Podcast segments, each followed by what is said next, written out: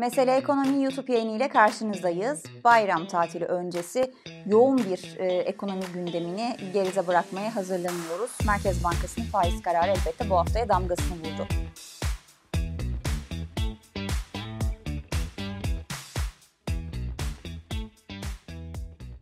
Şimdi çok fazla yazıldı, çizildi tabii ki hafta boyunca e, Türkiye Cumhuriyet Merkez Bankası'nın Haziran ayındaki faiz kararı. Çünkü yeni başkan Hafize Gaye Erkan ilk sınavını verdi ve bu sınavda sadece faizin ne olduğu değil, PPK metninin yani para politikası kurulu metninin de nasıl olduğu merak konusuydu. Şimdi biz bu yayında e, tabii ki faiz tarafını konuşacağız ama aslında daha az konuşulan, belki bundan sonra daha fazla konuşulması gereken konu Türkiye'de politika faizinin ne olduğu, nereye gideceği kadar e, uzun bir süredir, e, son birkaç yıldır 140'ın üzerinde olan regülasyonun nasıl geri alınacağı, gerçekten sadeleştirme politikalarının nelerin önceliklendirilerek yapılacağı ve faizin ana görevi olan, politika faizinin ana görevi olan piyasayı etkileme mekanizması.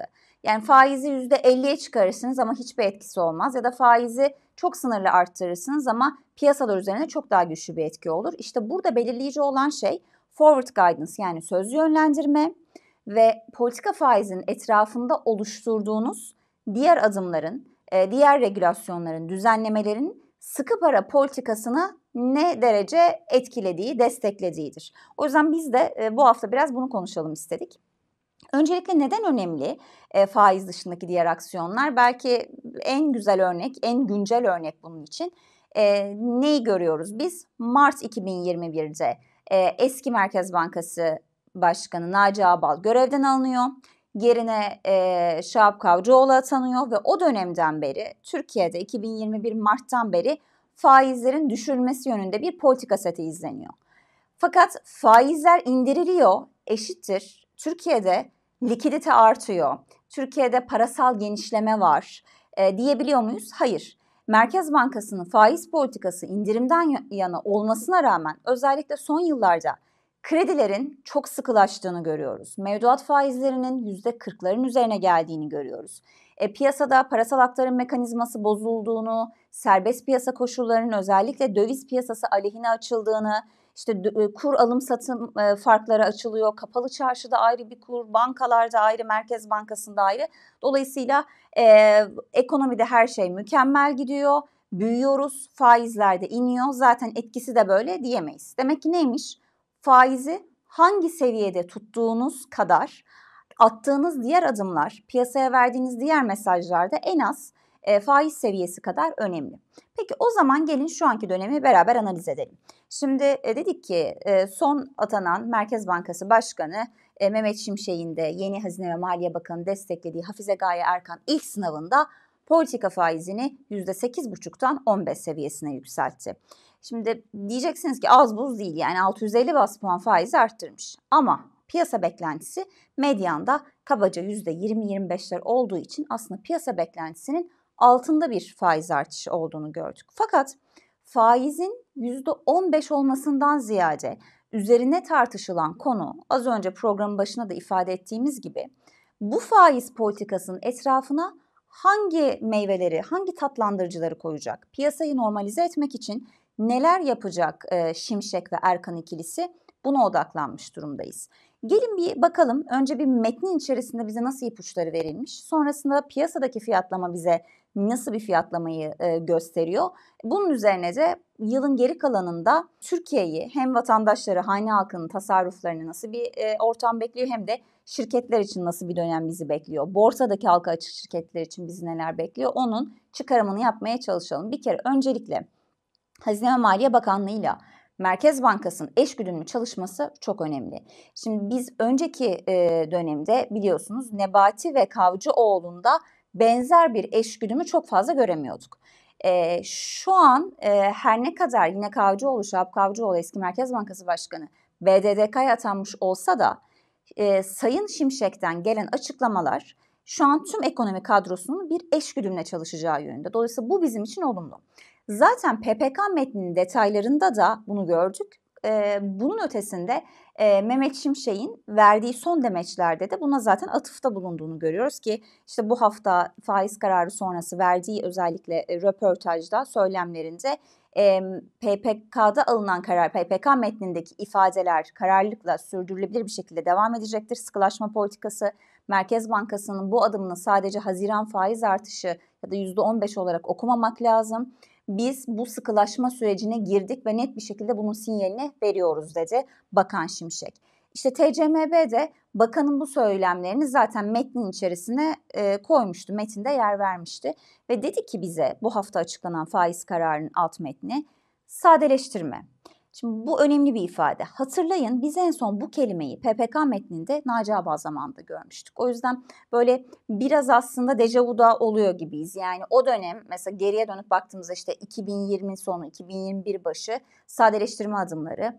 Ondan önce işte e, Berat Albayrak ve ekibinin e, koyduğu birçok regülasyon Naci Abal geri almıştı piyasalar rahatlamıştı. İşte yaklaşık 14-15 milyar doların üzerinde Türkiye bir sermaye çekmeyi başarmıştı. Enflasyon tek haneye inmişti hatırlarsanız. Kur tek hanedeydi ve çok uzun değil aslında bu bahsettiğimiz şey bundan yalnızca 2-3 sene öncesi.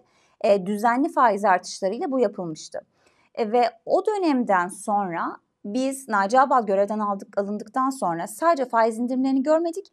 PPK metnin içerisinde sadeleştirme ifadesine hiç rastlamıyorduk. Fiyat istikrarı neredeyse yok denecek kadar azdı. Halbuki bir merkez bankasının ana görevi fiyat istikrarı yani enflasyondur. Sonrasında diğer e, görevleri piyasalarda istikrarı sağlamak vardır.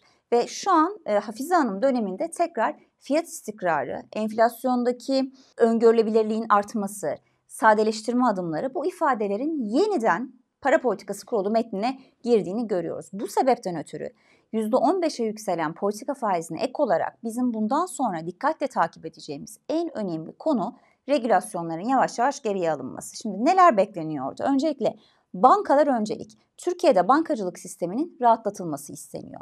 Zaten hafta boyunca bayram öncesinde bankalarla yapılan sıkı temaslar, ben de kendi kaynaklarımla görüştüğümde söylenilen şey şu, şu anki ekibin bankacılık sistemini rahatlatmak için bir mevduat rasyolarını aşağı çekebileceği. Biliyorsunuz bankalar için çok katı olan bir mevduat rasyosu var. Bu yüzden de işte KKM'ye yönlendiriyor bankalar. Döviz tutmak istemiyorlar, döviz alamıyorsunuz vesaire. Kredi mevduat rasyosunu ayarlamaları gerekiyor. Bu konuda bir gevşeme bekleniyor şu an bankacılık sektörü için. İkinci bir konu yine bankalar üzerinden piyasaya müdahaleler. E, NDF'ler o da zaten aslında haftanın son işlem gününde duyuruldu e, bayram öncesi tam son cumada NDF'lerin e, yavaş yavaş kapatıldığı. Nedir bu? Teknik bir e, terim ama hemen aktaralım. Merkez Bankası ile bankaların yaptığı TL takası olan bir forward döviz işlemi aslında. Neden yapıyor Merkez Bankası bankalarla bu TL takası forward işlemini? Piyasada aslında kura müdahale etmek için yapıyor ve kabaca orada o NDF'lere baktığımızda 8 milyar dolar gibi yaklaşık bir rakamın biriktiğini görüyoruz. Şimdi TCMB burada geri adım attığı için bu da şu demek 8 milyar dolarlık döviz tarafında e, aslında yavaş yavaş bir likit de e, TL karşılığı açığa çıkıyor. Yani kura müdahalesi Merkez Bankası'nın giderek azalıyor. Nitekim biz rekor kıran 25'in üzerine yükselen dolar Türk lirasından da bunu net bir şekilde görebiliyoruz. Tabi bunu dinlerken siz yatırımcılar, izleyiciler şunu da sorabilirsiniz. Yani Merkez Bankası çok doğru hamleler atsaydı, adımlar atsaydı kur yükselmezdi. Şimşek geldi, kur yükseldi, ekonomi bozulacak. Şimdi bu nereden baktığınıza göre değişir. Çünkü uzun bir süredir e, kurun sabit tutulduğunu, yatay tutulduğunu ve serbest piyasa koşullarının aksine e, Türkiye Cumhuriyet Merkez Bankası'nın kendi rezervlerini harcayarak kuru bastırdığını görüyoruz. Yani şimdiye kadar kurun uzun bir süreçte önce 17-18 sonra 19-20'lerde Kavcıoğlu döneminde yatay kalması piyasanın kendi reaksiyonu ya da Türkiye ekonomisi çok iyi, çok öngörülebilir olduğu için değildi. Bu kadar belirsizlik ortamında seçime giderken dolar Türk lirası ve tüketici güveni arasında da biliyorsunuz korelasyon çok yüksek ve tüketici güveniyle de e, AKP'nin oy oranları arasındaki korelasyon çok yüksek. Hal böyle olunca kuru tutmak demek tüketici güvenini desteklemek demek ki bunun üzerine aslında e, yaklaşık 4 yayın önce benim de bir yayınım vardı tam seçim öncesinde. E, tüketici güveni anketlerin tam tersini söylüyor demiştim. Millet İttifakı'nın kazanacağını söylüyordu anketler ama tüketici güveni yukarıya işaret ediyordu. İşte bunu eski başkan Kavcıoğlu döneminde aslında hane halkına da bunu hissettirmemek için kur yükselişi hissettirmesin diye rezervler harcandı. Eksiye geçti rezervler. O yüzden de dolar Türk lirasının şu anki yükselişi ekonominin kötüye gittiği değil, serbest piyasa koşullarının e, yavaş yavaş tekrar eskiye dönmesi, sağlandığı, e, kontrol mekanizmasının azaldığı anlamına geliyor. Kaldı ki e, burada önemli bir nokta da ki bence çok önemli bir nokta, kamu daha önce hep satıcıyken dolara müdahale edip doları satıp işte kuru düşürmeye çalışırken bu sefer bırakın satış yapmayı yavaş yavaş alım da yapmaya başladı. Yani rezervler kaybolan rezervler de yerine konmak isteniyor. Zaten son birkaç haftanın rezerv verilerine baktığınızda rezervlerin dipten toparladığını göreceksiniz. O yüzden iki önemli sonuç var burada. Yani PPK işte metnindeki mesajlar, faiz artışı bir yana onları zaten konuştuk. Bankacılık tarafının, kredi kanallarının dengeye oturması, e, oradaki regülasyonların gevşetilmesi ve kur tarafında da serbest piyasa koşullarının sağlıklı bir şekilde işletilmesiyle beraber e, aslında rezervlerin de tekrar yerine konmak istenmesi. Şimdi bunlar oldukça önemli parametreler. Bir de işin tabii ki reel sektör boyutu var. Belki biraz orayı da konuşmak lazım makro fotoğrafla beraber. Çünkü biliyorsunuz çok uzun süredir e, döviz bacağının bu kadar sabit tutulması ihracatçılar için büyük olumsuzluktu. Rekabet gücümüz azaldı diyorlardı. E, hele ki şu an asgari ücret tarafında da güçlü bir artış gelince %34 gibi e, birçok şirketin giderleri arttı. Şimdi Türkiye'nin cari açığını finanse etmekte bu kadar zorlandığı bir dönemde zannediyorum ki iş dünyasındaki ne diyelim en önemli görev ihracatçılara düşüyor. Çünkü dövize ihtiyacımız var. Şimdi ihracatçılara bu kadar görev yüklüyorsanız o zaman kuru da biraz bırakıp onların lehine fiyatlamaya izin vermeniz gerekiyor. Yani en azından e, serbest piyasa koşullarında bırakıp. Dolayısıyla 25'in üzerine yükselen dolar Türk lirasının bundan sonraki süreçte ihracatçıları da olumlu etkilemesi bekleniyor. E, nitekim e, Borsa İstanbul'da halka açık ihracatçı şirketlerinde son bir haftada tam bayram öncesinde e, çok güçlü bir rally yaptığını görüyoruz. Yani borsanın genelinde bir imserlik var ama özellikle ihracatçı şirketler kurdaki yükselişten e, dolayı nette döviz artı pozisyonu olan şirketler şu an e, pozitif ayrışıyor Borsa İstanbul tarafında. E, şimdi toparlayacak olursak aslında Merkez Bankası'nın bu kararı ile beraber yılın geri kalanı için regülasyonların e, gevşetilmesi, artık banka kredilerinin biraz normale dönmesi, işte döviz müdahalesinin azalması, reel sektörün daha fazla desteklenmesi tüm bunlar beraber değerlendirildiğinde %15 olan faiz belki biraz daha anlamlandırılabiliyor. Çünkü %20'ye 25'e bir anda çıkarılmak istenmemesinin sebebi ekonomide hızlı bir soğuma yaratılmak istenmiyor. Çünkü kur da yükseliyor e, ve aslında bunun e, bir yandan tabii ki olumsuz etkisi de olacak. Yani ihracatçılara olumlu katkı var diyoruz, serbest piyasa koşulları diyoruz ama enflasyon üzerinde elbette olumsuz bir katkısı olacak. O yüzden Merkez Bankası biraz bu yüzden eleştiriliyor. Şimdi e, yerel seçimler var, asgari ücret arttı. E, üretici fiyatlarında bundan sonra artış bekleniyor. Kurun enflasyon üzerinde bir geçişkenliği var. O yüzden her ne kadar işte sıkı para politikası dense de e, bundan sonra fiyat istikrarını önceliklendireceğiz denilse de %15'lik e, faiz bu enflasyonu kontrol etmek için yeterli değil diye eleştiriler var. Peki kurumlar burayı nasıl görüyor? Biraz onu da konuşalım. Yani yıl sonunda enflasyon ve faiz ne olacak? Mesela Deutsche Bank yıl sonu için %50 enflasyon bekliyor. Buna karşın faizlerin maksimum %25'te olacağını öngörüyor. İşte Barclays diyor ki e, Ekim ayında Merkez Bankası faizleri %35'e çıkaracak. JP Morgan yine e, bu sene son çeyrekte Merkez Bankası faizleri %30'a yükseltecek diyor. Yani kurumlar şu konuda hemfikir. Türkiye Cumhuriyet Merkez Bankası 15'te kalmayacak. Yani politika faizi yükselmeye devam edecek. Zaten biz e, metinde de son PPK metninde de benzer ifadeleri gördük. Yani gerekirse biz sıkılaşmaya devam edeceğiz. Yani bir sıkılaşma süreci artık başlanmıştır diye. Fakat buradaki asıl cevaplanması gereken soru şu. Ne kadar sıkı olmalı? Yani faizi arttırmanız demek sizin sıkılaştığınız anlamına başlı başına geliyor mu? Orada enflasyonun kaç olduğuna göre piyasa kendi analizini yapacak. Yani amaç e, biliyoruz ki ABAL döneminde de öyleydi. Reel faizi e, artıya pozitife çıkarmak. Şu an Türkiye'de politika faizi %15'e artırılmasına rağmen hala Exposta baksanız, Exante'de baksanız yani şimdiki açıklanan son enflasyon rakamı işte %40'larla 50'lerle de kıyaslasanız beklenen enflasyon olan %30-35'le de kıyaslasanız negatif bir reel faiz var. Şimdi bunu sıfıra çıkarmak istiyorsak çünkü ABAL döneminde bu yapılmıştı biliyorsunuz önden yüklemeli çok hızlı %24'e çıkarılmıştı faizler. Bunu yapmak istiyorsak bir kere bu yıl içerisinde Merkez Bankası'nın en az politika faizini %30'a çıkarması şart. Çünkü hatırlayın biz seçimden önce e, yine ekonomi politikaları ne oluru konuştuğumuzda Millet İttifakı seçilseydi şayet onların da bas senaryosunda politika faizini piyasa faizlerini eşitlemek vardı.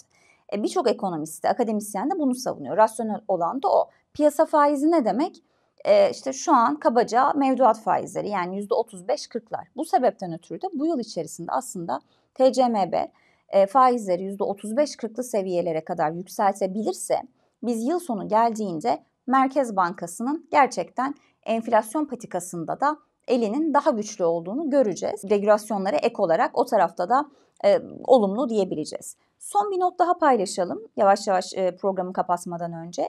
E, Merkez Bankası ve onun e, bundan sonraki süreçte atacağı sadeleştirme adımlarını konuştuk ama İşin bir de bu içerideki tabii ki işte hane halkı için önemli, bankalar için önemli, şirketler için, reel sektör için önemli. Bir de işin yabancı yatırımcı boyutu var. E, o tarafta aslında güçlü bir faiz veremeyeceğimiz aşikar. Yani piyasa şu an Ağbal dönemindeki kadar özellikle batı sermayesinin Türkiye'ye gelmesini beklemiyor. Çünkü reel faizimizin o kadar yükselme ihtimalinin olduğu, pozitif bir reel faiz verme ihtimali olduğunu düşünülmüyor. Bununla beraber risk primi göstergemiz CDS elbette biraz geri çekildi. İşte 490'ların altına kadar geldi ama çok kalıcı olamıyor. Tekrar 500'e yükseliyor. Yani o tarafa bakıldığında Eurobond faizleri ve CDS piyasası da yabancının böyle koşarak Türkiye'ye gelebileceği bir tabloyu göstermiyor. Bir tek bizi şu anki yani Şimşek Erkan ikilisinde yabancı tarafından olumlu etkileyebilecek şey kurun biraz rahat bırakılması. Belki önümüzdeki dönemlerde swap kanalları, swap line'ları da açılırsa, yabancının işlem yapabileceği Türkiye piyasasıyla kanallar açılırsa, e, kurumlar da hani kendini dolarla, dövizle hedgeleyip Borsa İstanbul'da uzun pozisyon alabilirler. Yani özellikle tahvilde çok beklenmese de Eurobond'da ve Türkiye borsasında yabancı bir miktar giriş yapabilir. Ama 14-15 milyar dolarlık o ABAL dönemindeki girişler olur mu birkaç ay içerisinde? Orada çok büyük bir soru işareti var. Nitekim zaten şu anki ekibin de Şimşek Erkan ikilisinin hatta biliyorsunuz Cevdet Yılmaz da e, Mehmet Şimşek'le beraber en son e, Orta Doğu ziyaretlerine başlamıştı. E, batı sermayesi belki isteniyordur ama verilen sinyal sanki şu an Avrupa'daki, Amerika'daki parayı yüksek faiz vererek çekmek yerine biraz daha Orta Doğu sermayesini de e, Türkiye'ye çekmek. Bu yönde de bir e, motivasyonu olduğunu görüyoruz. Dolayısıyla yılın geri kalanında faiz kararı ve regülasyonları ek olarak biraz o tarafı da takip edeceğiz diyelim. Bizi izlediğiniz için teşekkür ederiz. Hoşçakalın.